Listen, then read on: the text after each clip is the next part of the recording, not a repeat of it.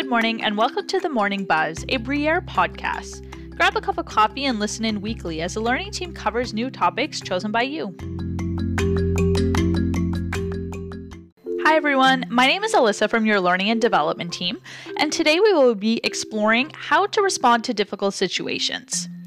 We reached out to our colleagues and asked them the following question What have I learned from living, working through the COVID crisis?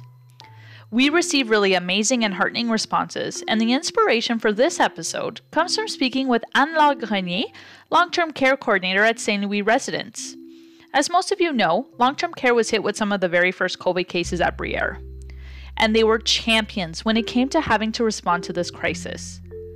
Throughout the episode, you will hear how Anne-Laure chose to respond to these difficult times.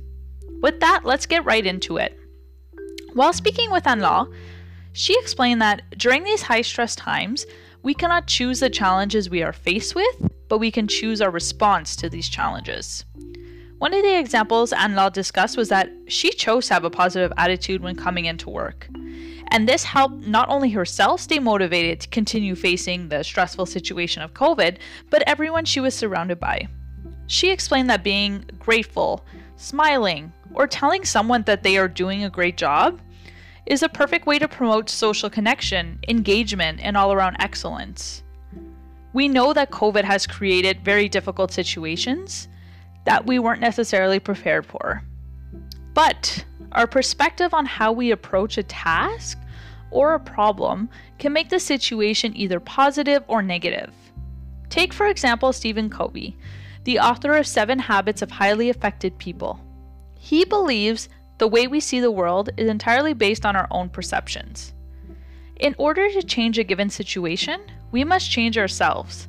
And in order to change ourselves, we must be able to change our perceptions.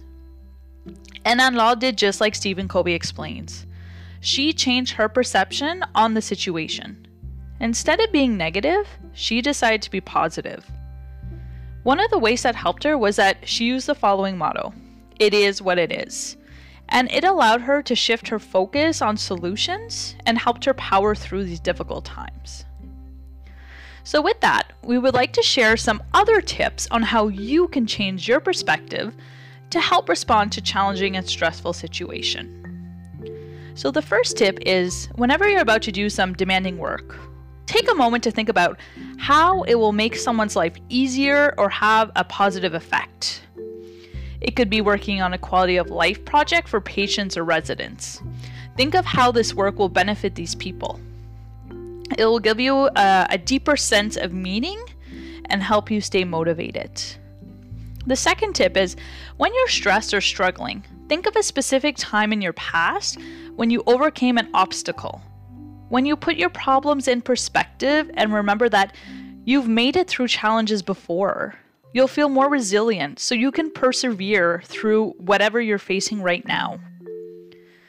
The third tip is set goals for yourself and make sure they are attainable. Do not set yourself up for failure. For example, give yourself a goal of finishing a project by a realistic date. This is another way to stay motivated during high stress times. The fourth tip is stop focusing on everything that is bad at work. Instead, focus on the good. It could be something simple like having a really good cup of coffee, having a great conversation with a coworker, finishing a report that will help your colleagues. And finally, don't be afraid to fail.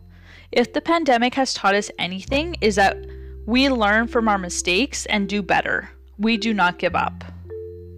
Again, many situations can be difficult to overcome, but the way you approach it can change the outcome. I would like to thank you all for listening to today's episode on how to change your perspective towards difficult situations. And we will see you all next week.